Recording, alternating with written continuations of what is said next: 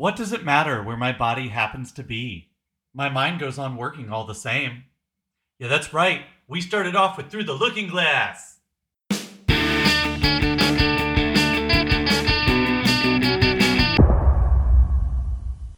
Welcome to Tessa Watches Lost, Monkey Off My Backlog's second weekly podcast where one of us reacts to a TV show that the other has forced us to watch. I'm your host, Sam, and with me is Tessa, the future Jack with a beard on his face, to my Kate, future Kate with makeup on her face. Why am I always Jack or Sawyer? I don't know. Maybe you're the main character. Why are you always Kate? Making up for lost time here. This week we're talking about the Lost Season 3 finale, Through the Looking Glass. to go with all of the other literary references that we've explored this season. Let's begin by talking about the moment where everything changes. The moment when we see a bearded Jack. Not on the island, but, well, probably not in Portland too, but back in California. I don't know that I've ever been as emotionally affected by an episode of television as the first time I saw this episode. Before I get your take on that, I just wanted to say a couple more things about that. And Team Darlton does not get all the credit for this being the most emotionally effective episode of television I've ever seen. We are two very different kinds of TV viewers, and I wanted to talk about that here at the beginning because I'm somebody who doesn't like to figure it out. It's, you know, I know I, I'm, I'm pretty good at this stuff, but I don't need to do that. If somebody's entertaining me, I want to go along for their ride. And the thing about Lost is Lost is not an invitation to puzzle out what's happening. It's a ride. And I really enjoyed taking this ride up to a certain point. I think the point of comparison here is to M. Night Shyamalan. M. Night Shyamalan is somebody who is tricking you. You know he's tricking you, and the game is to figure it out before he springs the trap on you. Classically, I hate The Sixth Sense. I hate it because in the first scene, this is a spoiler for a decades old movie. In the very first scene, Bruce Willis, his character dies. And that's what happens. And then in the next scene, people don't react to him because he's dead. I don't know what was so difficult about that. Somebody who hardly ever catches the twist early, I caught that from the very beginning and I was angry. I still am. Having said all that, I knew Jack was in, I knew we were seeing future Jack the moment the first scene started. It was just obvious to me, for whatever reason it was. I know that for some people it was a huge twist. I know for some people, probably for most people, they figured it out over the course of the episode. But I felt really good about the fact that I called it. And it wasn't, you know, like smug that I got it before everybody else. It was adrenaline. I was on an adrenaline high for the entire two hours of this episode, which is probably why I thought it was such a good episode. Because things start to pay off in this episode, and you combine that with any level of excitement, and, you know, good stuff, man.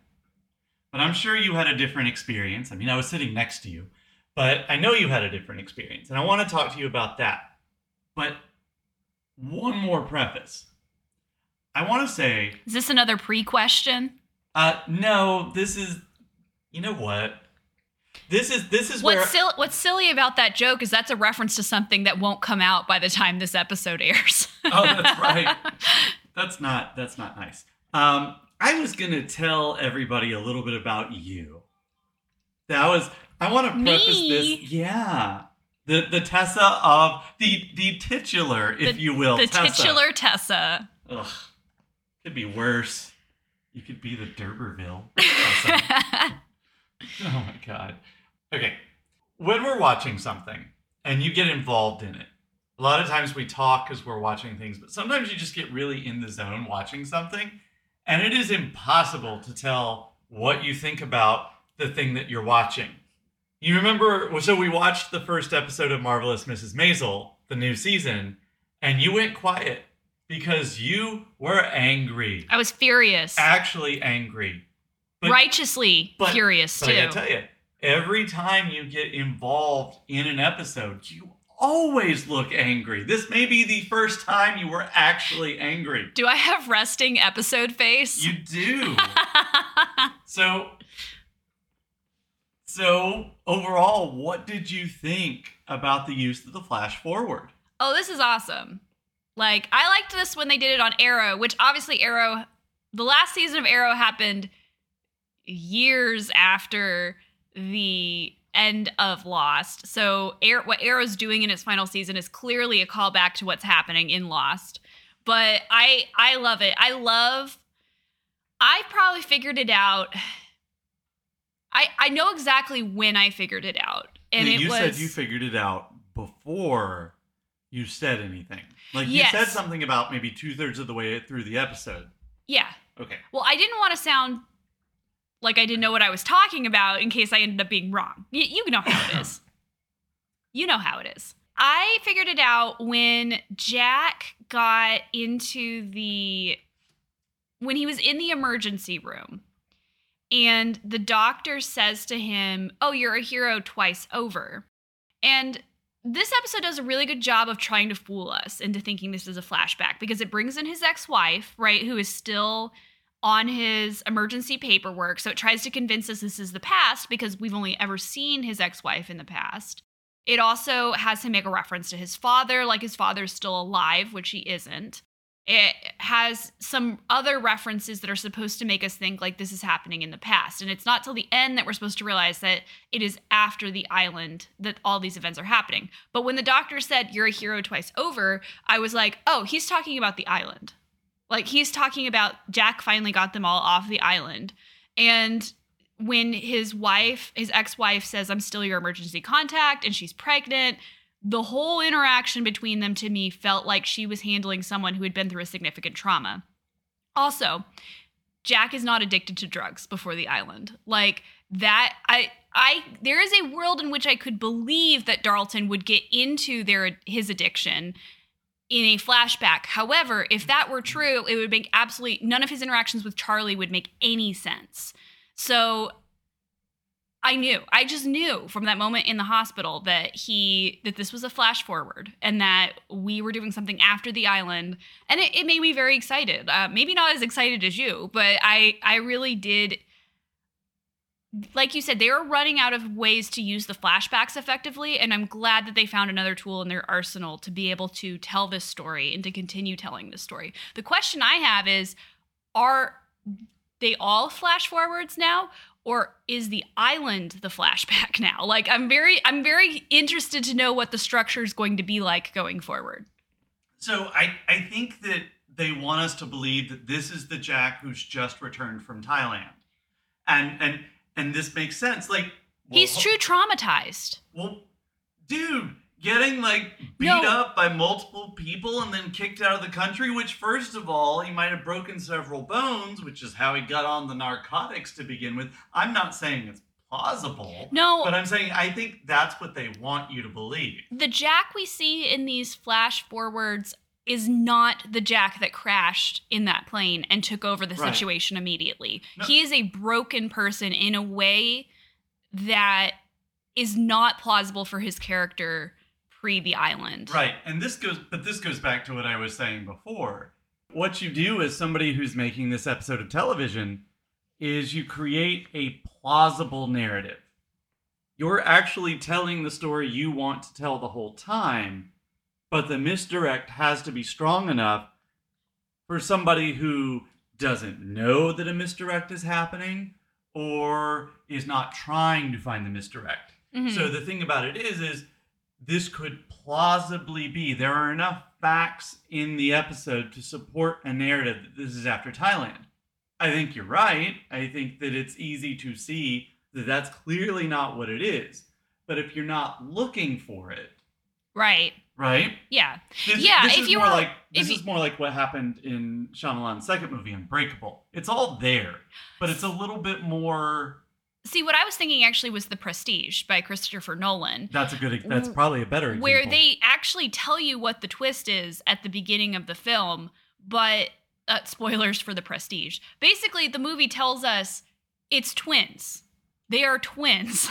That is how he is doing this magic trick, the way that he is doing it. But then Hugh Jackman's rival magician, magician character becomes so convinced that it can't be that. It can't possibly be that simple. And he takes you along for the ride because you're like, yeah, he's right. It can't possibly be that simple. But by the end of the movie, the whole twist is is that he somehow made a more complicated version of the trick than the original trick, which was just twins. Okay, so if the hospital scene is when you figured it out, though, what did you think was happening before that? Oh, uh, you know, I I had a really brief moment on the plane where I was like, this feels like it should be after the island because of the way he reacts to the turbulence. Oh, I see. Yeah. But but then I thought, oh no, this is just ironic. Like this is just supposed to be like, oh, haha, you're actually gonna be in a plane crash like here in a few months or whatever. I, I don't know what I thought was happening. I just thought it was a Jack, another Jack flashback. All right, so Jack is depressed, addicted to OxyContin, and very clearly suicidal. He hasn't taken being rescued well.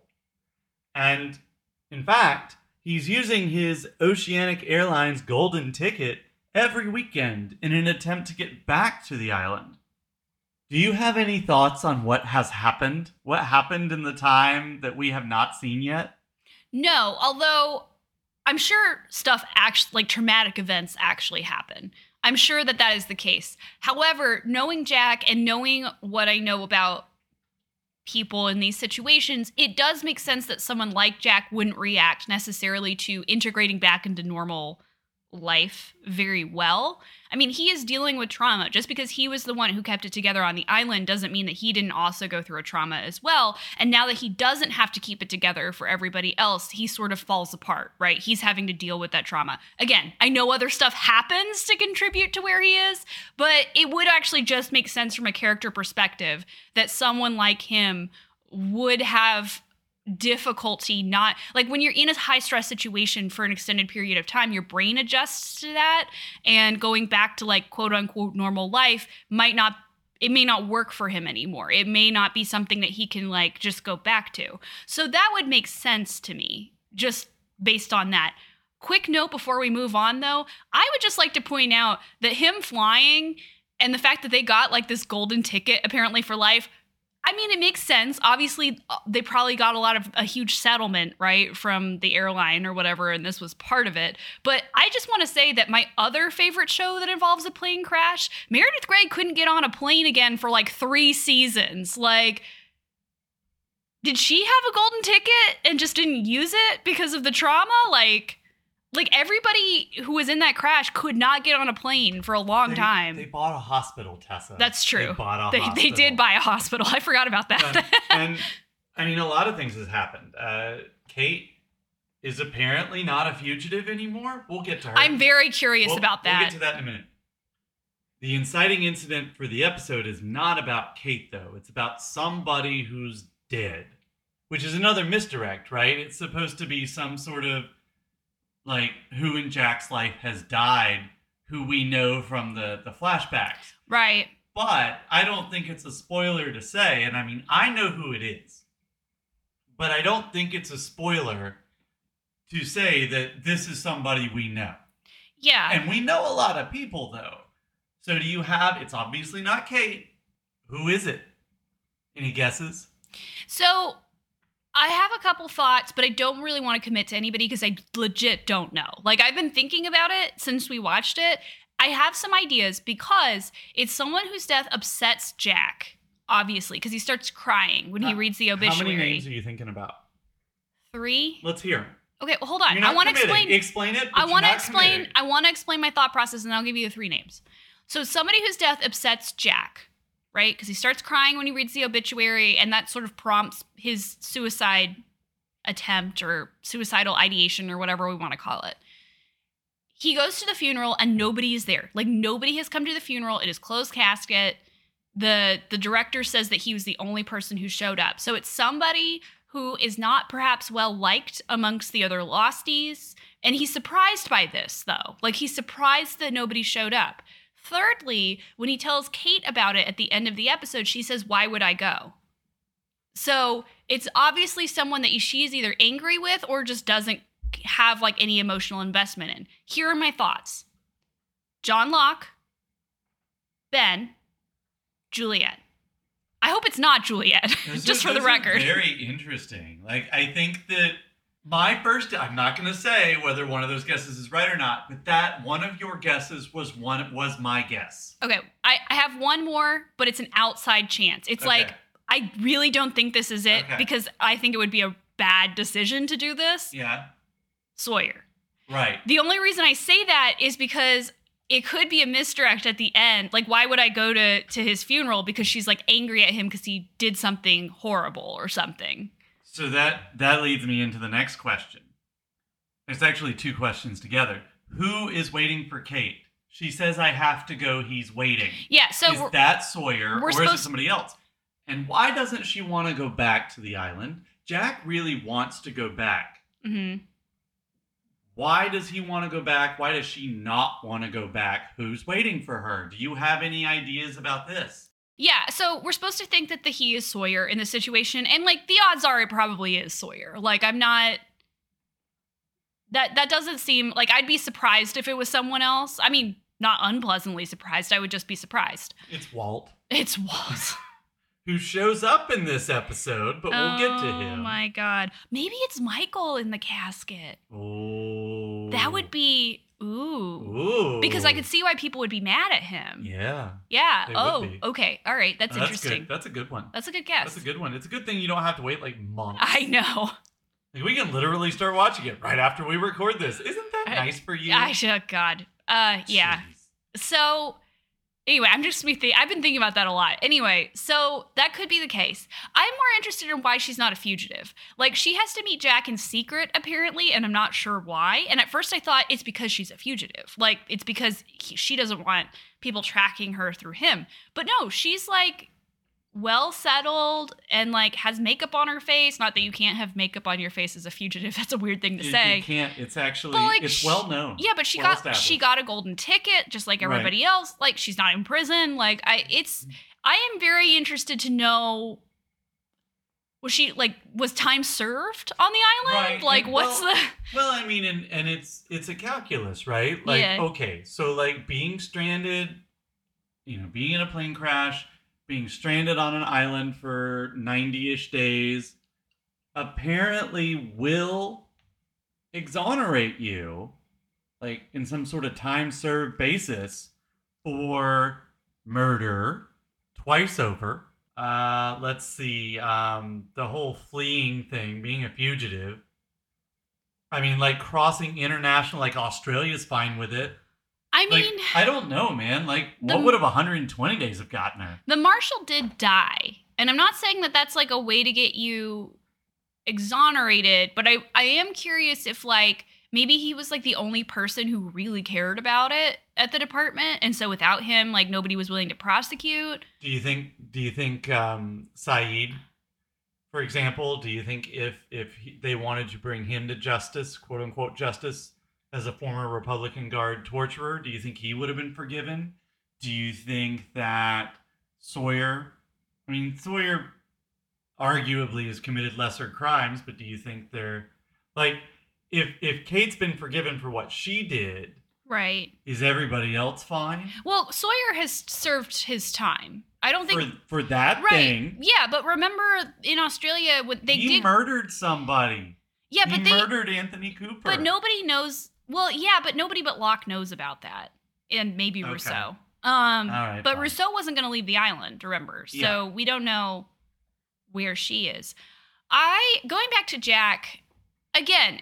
I know that there's going to be more information. Like it, it, it would be premature of me to just say this goes back to his character. Obviously, stuff is going to happen that makes Jack think that they, he has to go back to the island. I think he's catching whatever Locke has. Like, because I Locke, got island fever. because at the end of the episode, Jacobitis. at the end of the episode, Locke says you're not supposed to do this. Because at the end of the episode, John, you see, you're making me forget names. At the end of the episode, John tells Jack, you're not supposed to do this. Like, it's not supposed to happen this way. Like, we're supposed to be here. And then he walks off. So, presumably, John has not been rescued either. Like Rousseau, he stays on the island, presumably. So, I think that there's a couple of different threads that could be the case here. One, Jack is suffering from what I talked about before in terms of he's going through a lot of trauma. He can't handle normal life anymore. And that could still be part of it, even if there's other stuff going on, right? The other side of this is what if he came home and he's noticing things are wrong? Like, you know, like in a horror movie where like somebody comes home and like just stuff is just like not right. You know what I mean? Like, it, there's actually a thing for it. Like, you start, like, Invasion of the Body Snatchers kind of horror, where you're like, this is not the person that I knew. You know? Like, that could be one way of interpreting it. Like, he comes back, stuff isn't right. And so he feels like perhaps when they came back, something changed or something changed them. I don't know. I'm I'm spitballing here. I'm sure again the next few episodes will make it much more clear Maybe. why he wants to come back to the island. Or they'll just spread it out over Kate a couple is- of seasons. Either Kate way. Kate is not interested. It's interesting though to note that she seems happier than Jack, which is a complete reversal of their roles before the Mm-hmm. And we haven't seen anybody else. It's just the two of them that we see Right. in this flash forward. I mean, I think he mentions the others, like, have you talked to any of the others or Yeah. whatever?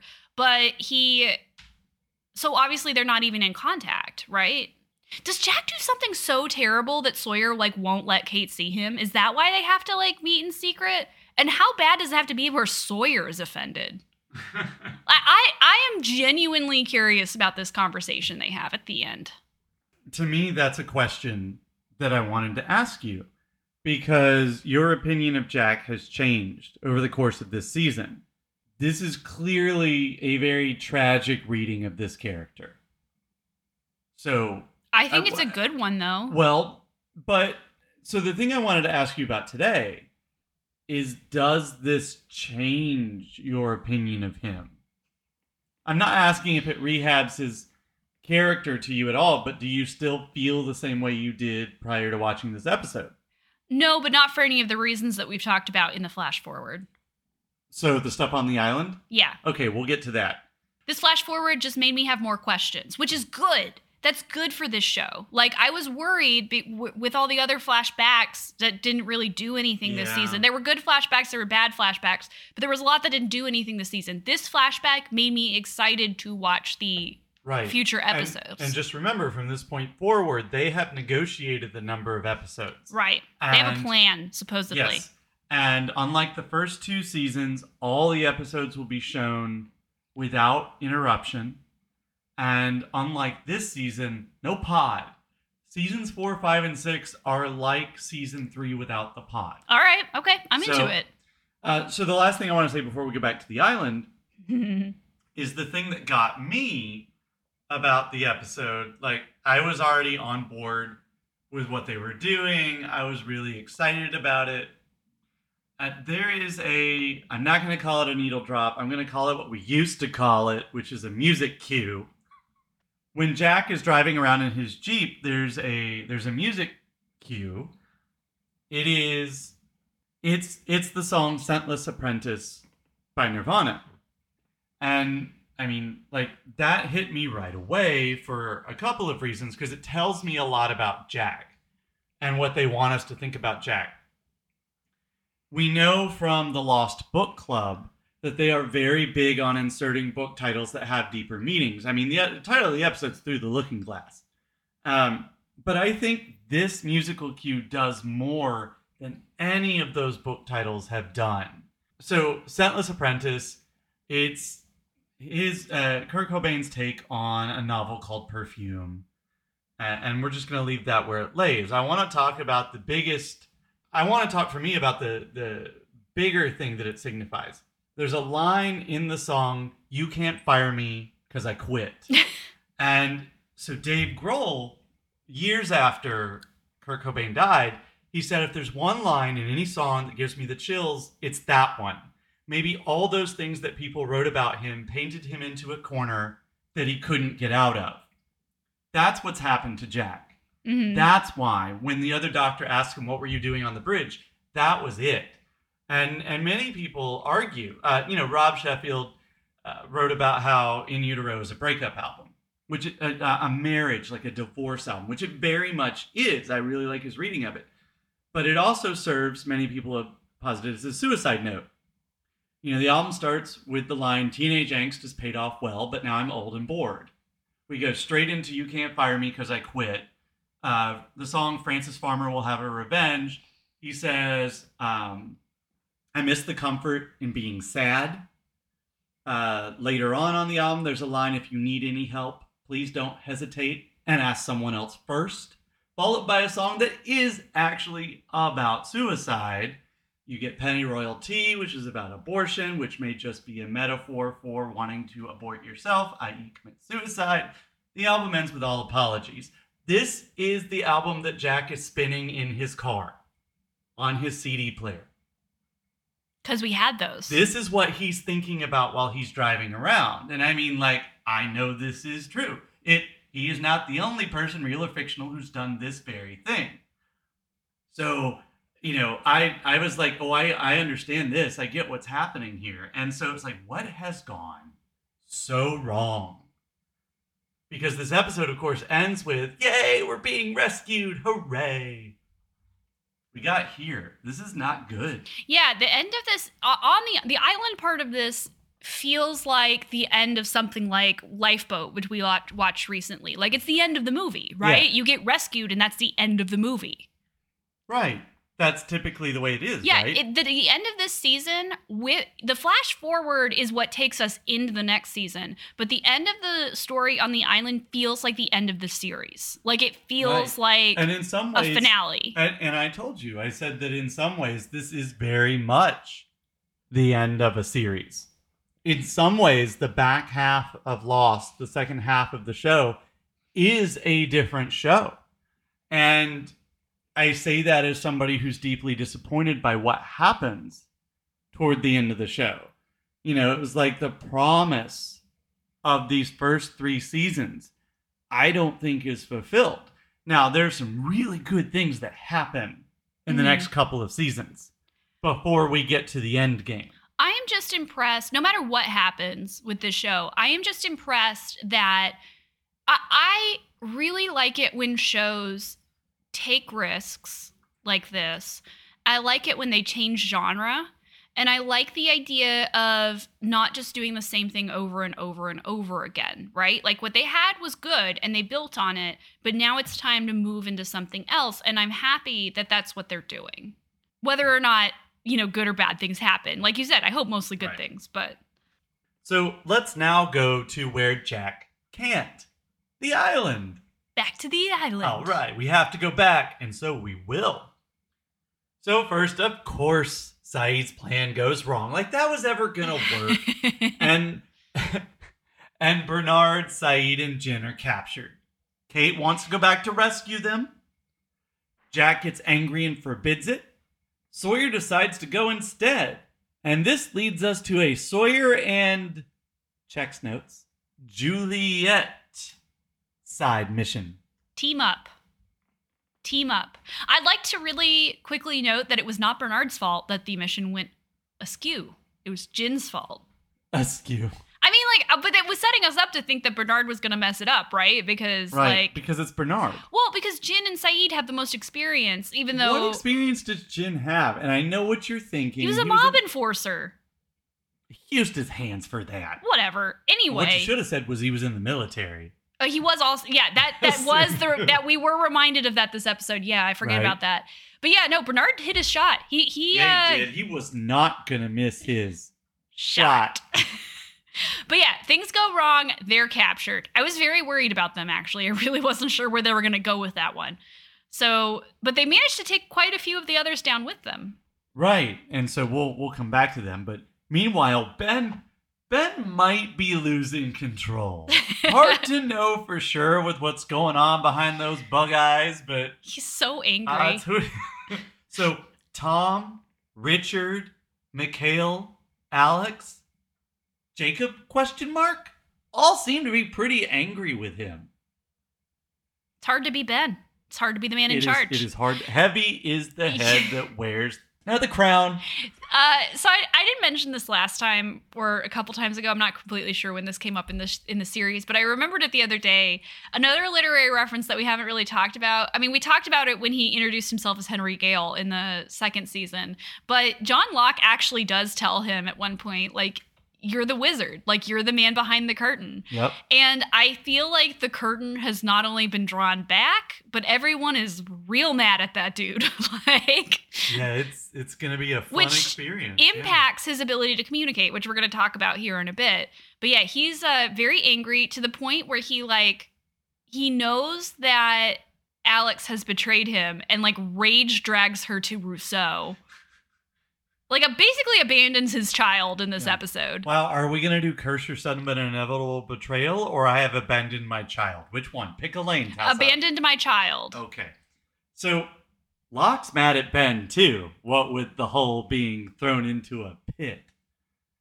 And but speaking of Locke, is that Walt? Yeah. Who is definitely not way taller than he was last time we saw him. He tells Locke the, the camera angle's doing a lot of work in this Right. scene. Well, I mean, of course, the the inherent question here is: is that really Walt, or is it something else? And if so, what? But the real question I want to ask you is: he tells Locke that he still has work to do. What work would that be? Well, we don't know, is the thing. The episode doesn't resolve this. Locke pulls himself out of the pit, magically healed, because the island does this, right? And That should answer that question, Right. Right? Yeah. I mean, it is something to do with the island. The island needs him for something. But the only thing he seems to do in this episode is to try to stop Jack from getting everyone rescued. So, if the island needs Locke, does it not need Ben anymore? Because Ben seemed to think that Jacob, the island, karma, the I don't know, whatever, needs one and only one person.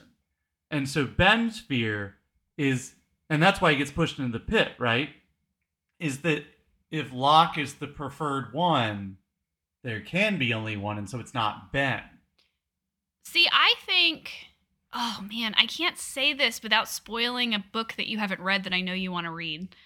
It's a situation where the island connected with Ben in this way because it Yeah. wanted Ben to do something or be something right for the boy, island. boy meets island Right. Ben sees it as a way to seize power because Ben is inherently a cult leader type, right whatever you want to call that. Boy I takes advantage I of try yeah not to diagnose people that I don't know. Mhm. Um, but he has a very cult leader mentality. He wants this power. He wants to be the special one, the only one, right? We've talked about this before. So I think that he has a chokehold on whatever this island is by Right. making himself the only communicator. He's he he is he is not doing the thing that the island wants him to do. And that's why Jacob, whether real Jacob or the island or whatever, says help me to lock. I think Right. that's real. I think Okay. that's real. And that's why I think the island is talking to Locke now. The question is, is it also talking to Jack? Because is that what the Mm, these flash forward is telling us? Because, yeah, Locke basically, his whole thing is that he shows up at the end and tries to stop them from leaving the island. And he even threatens to shoot Jack, but can't do it. so this leads us to the jack and ben standoff grr, grr, ah. ben orders the death of sayid jin and bernard jack beats ben to a pulp super super pulpy if this episode reasserts jack as a leader so this episode reasserts jack as a leader right? He was the clear leader from the first couple of seasons. As soon as he d- he doesn't have to be a leader for a very short period of time and it seems to be a relief which is contrasted by the fact that he does not know what to do with himself in the flash forward this is the time where he really seems to reassert himself as a leader and just accepts it, which is how we get to the flash forward. So, knowing that, knowing that Jack is somebody who is a leader and is now lost without that role, how's he doing? So uh, it's interesting because this entire season I've been talking about how there are a couple of like there's dissent in the group, right? And the, the most obvious example of that is Locke, who goes off on his own because Locke doesn't care about the Losties. But I've also talked about how Sayid is like making some plays for leadership here. And then we also have the whole thing with Sawyer Tate stepping up while Jack and Sayid are gone. Sayid recognizes Jack as the leader in this episode very specifically because Jack is going to stay. And he says, No, you have to go. And when you go, don't look back. Like, don't come back for us. You keep going. It does not matter what happens. Like, I don't mind dying, but I want my death to mean something. And when Jack asks him why, he says, It's because they need you. So Sayid is very specifically acknowledging Jack as the leader here. And despite their disagreements, despite their, you know, difference in methods and so on, I think Jack really shines in this episode as someone who takes Sayid at their word, right? Because he is willing to let them die in order It's- to to buy the other's time, even though it obviously hurts him greatly. And it's really interesting as you're saying this, it's occurring to me something I had not thought about before is that, you know, he makes this sacrifice for Kate earlier, right? Because he wasn't a leader when he was captured, when he was getting to know Juliet, when he bargained his way off the island. He was just being a person again. And then, you know, we know he's a leader when he's willing to sacrifice for Kate and Sayid.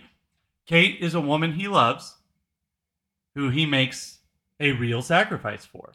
And then, and then, on top of that, when Juliet insists that to go back and face danger, he actually just lets her do what she wants to do.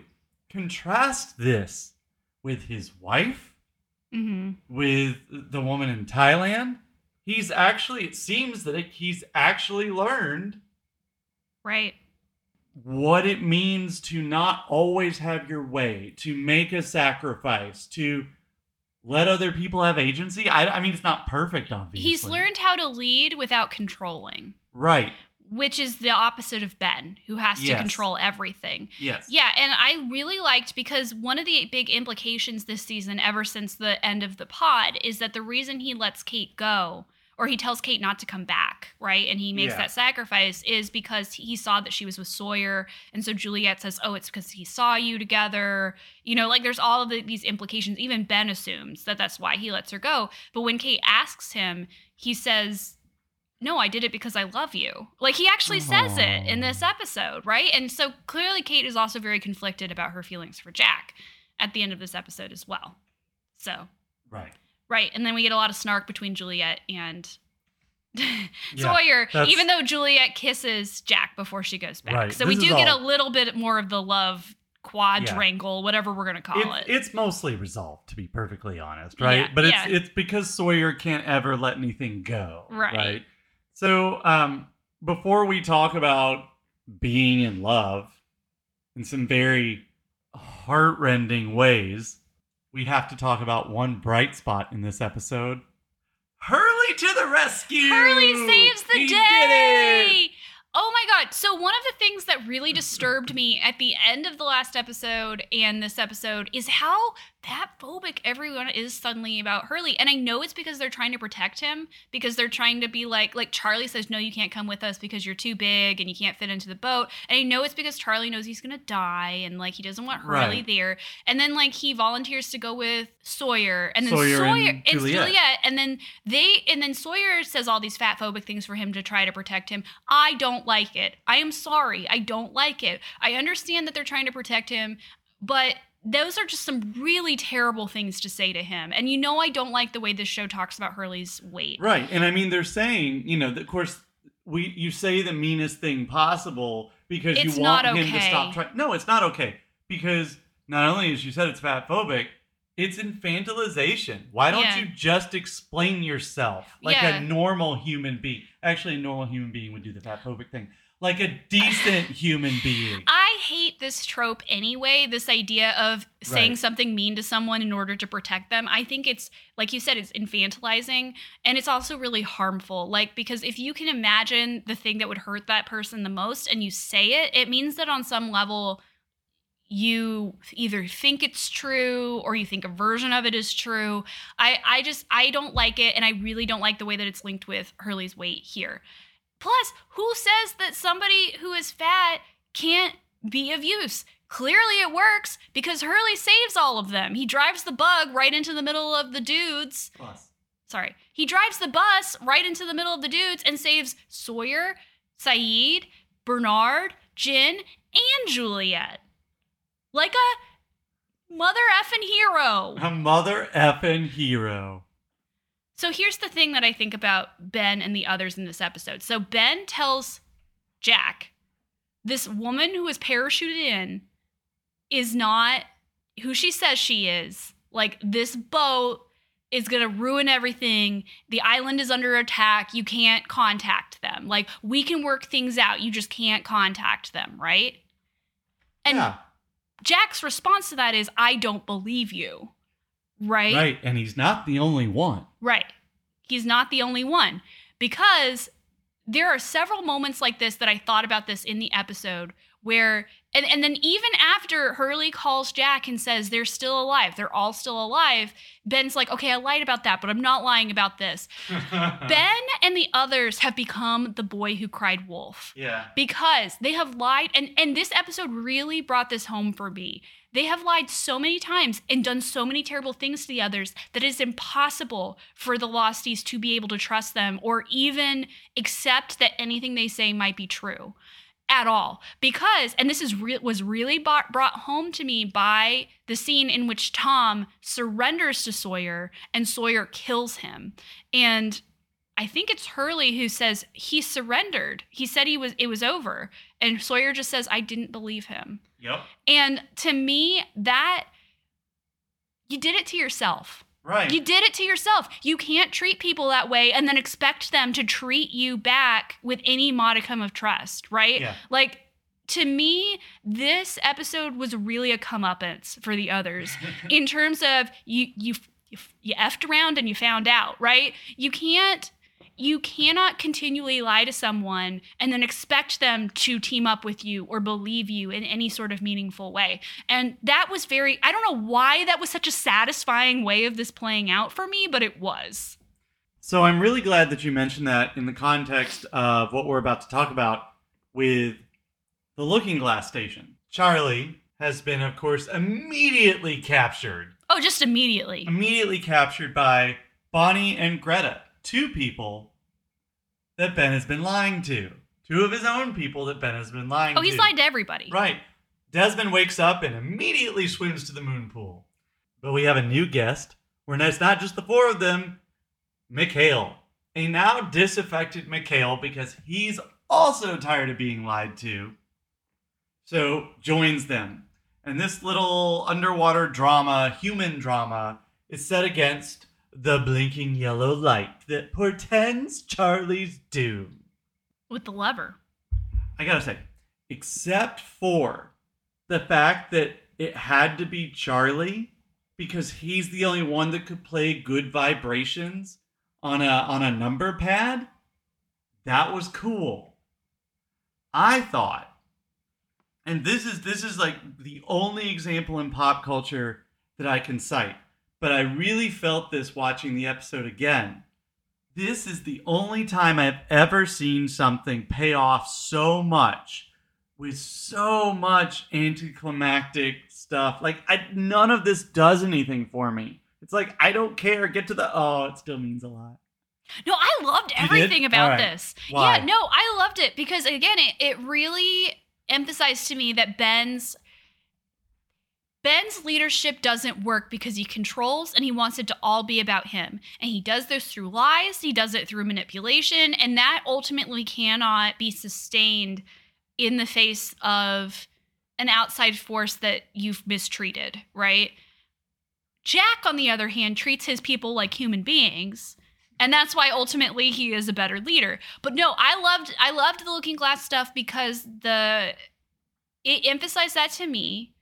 Mikhail is like a uh, Mike Myers, Jason Wild from card. Jason from Friday the Thirteenth level. Like you cannot kill this dude. He's Jaws. He dies at He's least. Jaws, yeah, he's Tessa. Jaws. He dies. including the part where he's outside. Yeah, with the grenade.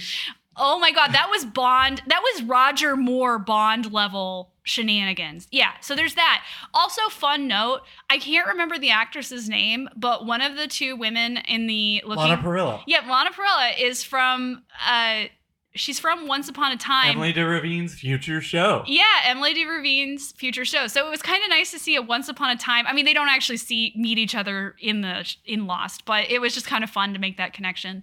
So I'm glad the she was island getting is work. in Story Storybrooke. Yeah, Storybrooke. Yeah, but Talk like about a show that just went right off the just all the way off the rails. So we talked last episode about how devastating and yet like well written Charlie's death is. So I don't necessarily want to get into all of that again, but the stuff with Charlie being tied up and like basically tortured and beaten, uh, Dom- Dominic Monaghan does. I hate to say this because I'm going to always know him as Merry from Lord of the Rings because that's like his big role and that's obviously something that was important to my childhood but he is a better actor than i thought that he was because of this like this He, these he truly is everybody. he does such a good job of conveying this because he's not Sayid, right? He's not a military person. Eh, but he holds up under this because one, he's telling the truth, right? And the truth is he's there to die and to to turn off this station, right? But he also just has this acceptance, right? Like the torture doesn't mean anything to him because he's just accepted his fate. And I just think that that he, he just he does so well with this. And then like Desmond trying to save him and the comedy of errors that leads to you know all of them supposedly dying except for Desmond and Charlie.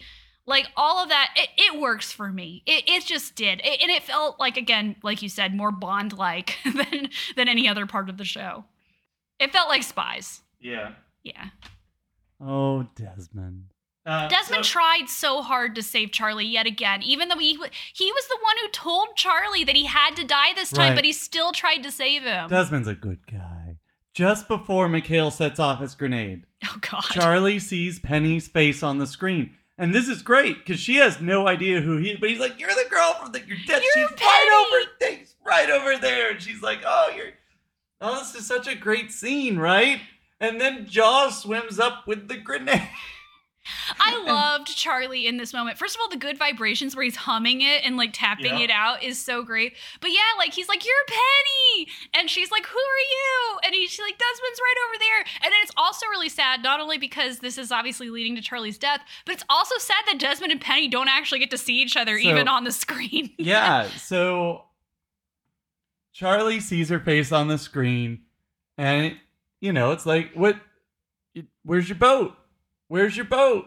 And Penny's like, I don't have a boat. So Ben might have been right. And then May all have the, been. and and back to Arrow, we hear the Adrian Chase music Yeah. cue, right? Yeah. Oh anyway. God, I'm so glad they didn't bring that into Peacemaker. Oh, I would have loved it.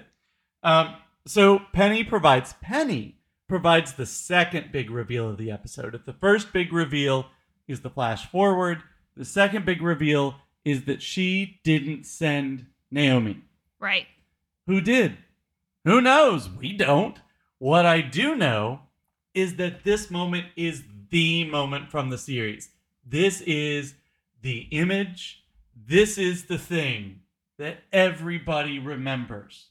Whether you think the end of the show is good or bad, everybody remembers this. You are, this is the android test, Tessa. You're not a human if you are not emotionally affected by not Penny's boat. Not Penny's boat. Yeah, the, the presence of mind that Charlie has in this moment while he's dying and he knows he's going to die to write Not Penny's boat on his hand and tell Desmond is just, he loves It's Desmond. being selfless. He loves Claire. He loves the baby. Like he wants everyone to survive and he's willing to make this sacrifice. And it does feel like it feels so good in terms of this character getting to the point where he's willing to sacrifice himself for all these people that he Yeah. loves.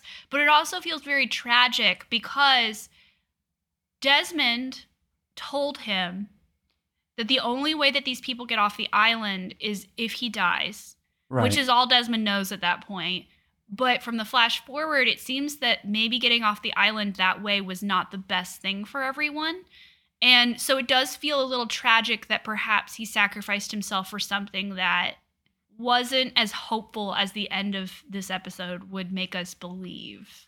Right. And I mean, but on the other hand, there have been a lot of bad deaths. No, no, no it's not a bad death a- at all. Yeah, this one's no, a no, good no. one. I think I think it's a great death, and I think that it says a lot about the character, and I was very emotionally affected. But it is, it does have that sense of tragedy and that sense of like, Yeah. like maybe, maybe if he had lived, you know, maybe they would have been still on the island, Right. but maybe whatever happened to them Well, wouldn't have happened. Yeah, and then in a in a really big, you know, twist of irony, right? We know Naomi is some sort of imposter. yes, We don't know who she is, but we immediately don't think she's the good guy. But when Charlie accomplishes the mission, she looks over to Claire and says, "Your boyfriend just did the just, you know, Mhm. saved your life, got you out the island, whatever."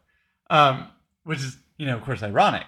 But so yeah, I mean this episode between Jack and Charlie does some really good things, but it also sets us up for something in the future because the episode ends. And of course, we've already seen what Jack has gone through. So we know things are not tied up with a tidy little bow. right, However, mission accomplished, end of season.